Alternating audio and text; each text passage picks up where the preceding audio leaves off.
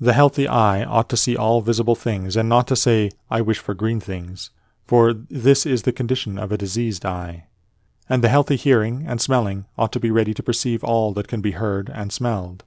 And the healthy stomach ought to be with respect to all food just as the mill with respect to all things which it is formed to grind. And accordingly the healthy understanding ought to be prepared for everything which happens.